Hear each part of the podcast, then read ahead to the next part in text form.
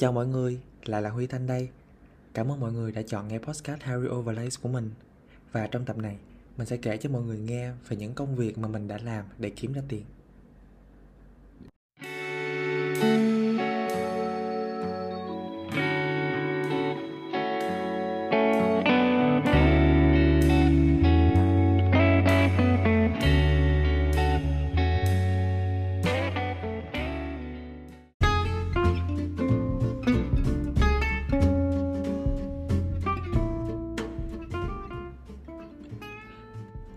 Trong podcast này mình sẽ không đề cập tới việc kiếm tiền từ các công việc lúc nhỏ như là làm việc nhà cho mẹ nè, nhổ rau cho ba, bán phụ quán của gia đình hay là tiền thưởng từ các cuộc thi học tập nha. Rồi, và công việc đầu tiên đó là làm F&B cho một buổi lễ ở nhà hát Hòa Bình. Mình nhớ hôm đó là một ngày chủ nhật của tháng 12 năm 2019 Trước đó vài ngày thì mình đang làm tình nguyện viên cho một sự kiện chạy marathon của thành phố. Thì chi tiết về sự kiện này mình sẽ nói trong những podcast sau nha. Thì trong lúc đó, mình nhận được một lời mời từ một người bạn cũ là làm F&B cho một buổi lễ trao giải gì đó của một cái trường âm nhạc diễn ra ở nhà hát Hòa Bình. Sự kiện này thì diễn ra chỉ có 2 tiếng và người ta yêu cầu mình tới trước một tiếng. Trước đó thì sẽ không có những cái ngày training gì hết nói F&B nghe cho nó sang vậy thôi, chứ công việc của mình không quá phức tạp đâu. Kiểu như là, trước cái phòng sự kiện sẽ có một cái quầy đồ ăn, và mình là một trong những người trông co cái quầy đó. Khi mà người ta ăn hết bánh thì mình phiêu bánh mới lên, pha thêm nước cam, cung cấp đĩa nhựa hay là nĩa nhựa, và cuối cùng là dọn dẹp khi sự kiện kết thúc. Mình thấy công việc này không quá khó, chỉ là mình phải um, liên tục phiêu bánh và nước. Do cái sự kiện này có rất là nhiều trẻ em cho nên là bánh hết rất là mau. Sự kiện kết thúc thì mình được trả 150 nghìn. Nhưng mà chị quản lý thấy mình nhiệt tình và dọn dẹp rất là kỹ cho nên đã thưởng thêm cho mình 50 nghìn nữa tổng cộng là 200 nghìn. Và đó là lần đầu tiên mình tự kiếm ra tiền bằng chính công sức của mình. Mọi người biết không? Mình rất là vui lúc đó luôn á mình chạy từ nhà hát Hòa Bình là ở quận 10 đúng không? Về tới chung cư của mình ở quận 9 mà nó đâu có xa bao nhiêu đâu, tại vì mình rất là vui á. Và mình không có về thẳng chung cư, mà mình quyết định đi ăn phở. Đó là lần đầu tiên trong 4 tháng kể từ lúc mình lên Sài Gòn, mình mới được ăn một tô phở. Và cái tô phở này cũng là cái tiền mà lần đầu tiên mình được người ta trả lương. Ui, nghe nó sướng quá ha. Nhưng mà tô phở đó nó dở lắm mọi người ơi. Ui là trời luôn á.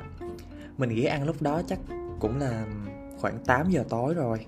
Thì mình không biết là do quán bán cả ngày, cho nên buổi tối nó không còn ngon nữa. Hay là cái chỗ đó nó dở thiệt. Nhưng mà thôi không sao. Đây là lần đầu tiên của mình kiếm tiền nè, tự mua một tô phở ăn. Thì có dở mà cũng phải nói cho ngon nha mọi người. Rất là ngon. Và đó là lần đầu tiên mình kiếm ra tiền công việc thứ hai của mình là làm part time tại quán trà sữa toko toko ở gần chung cư. Thật ra lúc đầu mình không biết tới cái thương hiệu này đâu, mà sau cái sự kiện nhấp nhô của nó thì mình mới biết tới. Và mình cũng không nghĩ đến việc là mình sẽ đi làm ở toko cho tới khi mình làm quen một người bạn đại học của mình. Bạn đó tên là Quỳnh Giao. À thật ra là Quỳnh Giao, nhưng mà mình miền Tây nên mình gọi là Giao thì giao làm ở tô cô nhưng mà ở bào cát lận ở tân bình á. À, trong lúc học thì bạn có kể cho mình nghe về cái việc mà bạn đi làm ở tô cô á. Thì tự nhiên mình thấy gần nhà mình cũng có một quán tô cô luôn cho nên mình quyết định là apply để đi làm. Lúc đó là dịp tết mình đi đà lạt về được mấy hôm thì phải trở lên sài gòn để đi học. Mà lúc đó là đang bùng dịch nữa cho nên là trường thông báo nghỉ và mình quyết định là ở lại sài gòn luôn lúc đó thì sài gòn chỉ có giãn cách xã hội thôi chứ chưa phong tỏa như bây giờ nha. Hàng quán vẫn còn được mở và chỉ bán mang về thôi. Do lúc đó trường mình cũng chưa có nghĩ tới cái phương án là học online cho nên cái việc học nó sẽ không bị ảnh hưởng bởi cái việc mình đi làm. Cũng có rất là nhiều người khuyên mình là không nên đi làm vào năm nhất đại học vì nó dễ ảnh hưởng tới việc học. Do là mình à, lần đầu tiên thích nghi với cái cuộc sống đại học á nhưng mà cũng may mắn cho mình là lúc đó không có bị ảnh hưởng nhiều do là không có đi học. Và sau khi mình apply thì mình cũng được nhận. Vị trí đầu tiên của mình là làm ở bếp. Thì công việc ở bếp đơn giản như là nấu trân châu nè, nấu trà, làm kem creamy và nấu thêm một vài loại topping nữa. Mình thấy công việc này khá là nặng nha, và mình phải làm một mình trong một ca chứ không có ai phụ chung bếp với mình lúc đó hết. Nhưng mà mọi người biết không? Lần đầu tiên có cái công việc mà nên là rất là sung. Cho nên mình thấy cũng không có nề hà gì mấy. Lúc đó mình làm chỉ được trả 16 nghìn một tiếng thôi và một ngày mình làm được 5 tiếng. Mình thì được cái là học việc rất là nhanh nha mọi người. Các anh chị chỉ gì cho mình là mình sẽ thạo việc đó rất là nhanh và sau đó thì mình cũng được lên học pha chế nè và cuối cùng là được lên làm thu ngân. Mình thì không giỏi tính toán đâu, nhưng mà mình cực kỳ thích cái công việc thu ngân nha ý là mình thích cái khâu giao tiếp với khách nè, mình thích nói chuyện lắm, và mình tư vấn menu cũng nhiệt tình nữa. Tất nhiên là khi làm ở cái vị trí này thì mình sẽ gặp 101 thể loại khách hàng trên đời. Nhưng mà mình làm nghề dịch vụ mà, mình phải chấp nhận thôi chứ sao? Mình làm được gần nửa năm thì có biến cố xảy ra, đó là mình bị đuổi việc mọi người ơi. Cái việc nó xảy ra như vậy um, thường thì vào ngày ngày năm hàng tháng thì mình sẽ được phát lương. Mà cái tháng đó mình nhớ là tới um, 8 giờ tối 9 giờ tối rồi ngày thứ năm mà vẫn không thấy tin nhắn thông báo là có lương hay là có thông báo trễ lương gì đó vẫn không nhận thấy. Nên mình quyết định là nhắn tin cho quản lý. Thì mình nhắn tin hỏi cũng lịch sự và các quản lý đó anh cũng trả lời cho mình lịch sự đàng hoàng coi như không có chuyện gì xảy ra hết vẫn rất là bình thường luôn cho tới khi mình nhận được tin nhắn đuổi việc. Ôi là trời, mọi người ơi. Quản lý nhắn tin cho mình qua zalo, nói là cái gì mà do điều kiện của quán gì đó nên quán không thể tiếp tục nhận em vào làm được nữa. Từ mai em không cần phải đến cửa hàng nữa nhé gì đó gì đó. Và mọi người biết không? Nó còn thưởng cho mình 50 ngàn nữa. Trời ơi, mình làm việc quần quật quần quật mà nó thưởng y như là bố thí vậy đó mình còn định là mình gửi ngược lại 50 nghìn đó cho nó luôn á. Nhưng mà thôi mình quyết định là mình giữ 50 nghìn đó lấy đổ xăng để đi tìm việc mới. Mình nghĩ đó là một quyết định sai lầm của quán khi mà đuổi một nhân viên giỏi và thạo việc như mình. Trước khi nghỉ á, mình còn training cho rất là nhiều nhân viên mới luôn á từ bếp nè tới pha chế và cả thu ngân nữa. Hay. Mà biết sao được? Công việc thứ ba của mình là làm gia sư cái công việc gia sư này thì nó song song với lại việc lúc mình làm tô cô. Thì à, sau một tháng đi làm tô cô thì mình cũng tìm được thêm một công việc buổi tối đó là làm gia sư cho một em học sinh học lớp 2 mình tìm được công việc này ở trên những cái trang facebook về trung tâm gia sư ở sài gòn á. Nói thật là lúc đầu mình cũng sợ bị lừa đảo lắm mọi người. Mấy cái chuyện này hà rầm trên báo mỗi ngày luôn á. Và nhất là những cái đối tượng sinh viên năm nhất như mình nữa thì thì cũng rất là lo. Nhưng mà may mắn là mình tìm được một cái trung tâm đàng hoàng và cũng nhận được một công việc gia sư đàng hoàng luôn. Đó là một cái uh, gia đình người Bắc sống ở Sài Gòn. Thì mình đến dạy vào buổi tối thứ ba năm bảy mỗi tuần. Mình dạy ba môn chính đó là toán văn và anh cho một em học sinh lớp 2 à, lương của mình lúc đó là 1 triệu ba cho một tháng tức là khoảng 12 buổi. Mức lương này không quá cao so với công việc dạy một kèm một của một gia sư tại nhà nha mọi người nhưng mà mình thấy cũng ổn. Cái thằng nhóc mà mình dạy thì nó cực kỳ ngoan nha mọi người. Đây mình kể cho mọi người nghe về nó. Nó chỉ mới học lớp 2 thôi. Ở nhà thì nó rất là lì. Nó không phải là hỗn với ba mẹ, nhưng mà kiểu như nó không sợ ba, không sợ mẹ luôn. Nhưng mà nó lại cực kỳ sợ thầy cô. Nó sợ thầy, sợ cô, sợ trường, sợ lớp. Nó sợ chính quyền, sợ công an, nhưng lại không sợ ba, sợ mẹ cho nên là cái việc mà mẹ nó mỗi ngày dạy cho nó buổi tối á, thì rất là bất khả thi, nên mới quyết định là tìm gia sư, và mình là gia sư của nó. Cái ngày mà mình đến gặp mặt lần đầu tiên á, mẹ nó nói với nó là mình là thầy giáo ở bên trường của nó, qua đây kèm cho nó trong những cái lúc mùa dịch mà nó không đi học đó mọi người. Mà lúc đó thậm chí mình còn không biết nó học trường gì nữa. Nhưng mà nó tin răm rắp luôn và nó rất sợ mình cho nên những cái buổi học của mình nó rất là ngoan. Và cái cậu nhóc này thì học cũng khá giỏi đó mọi người. Nó học toán được nè học văn thì hơi chậm thôi. Mình nghĩ là chắc do con trai nó không thích văn lắm. À, học tiếng anh thì phát âm cực kỳ tốt luôn.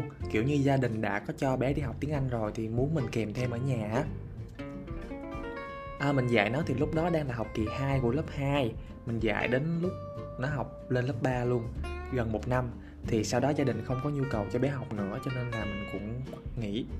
Và đó là công việc thứ ba của mình. Công việc thứ tư của mình là dạy tiếng anh online.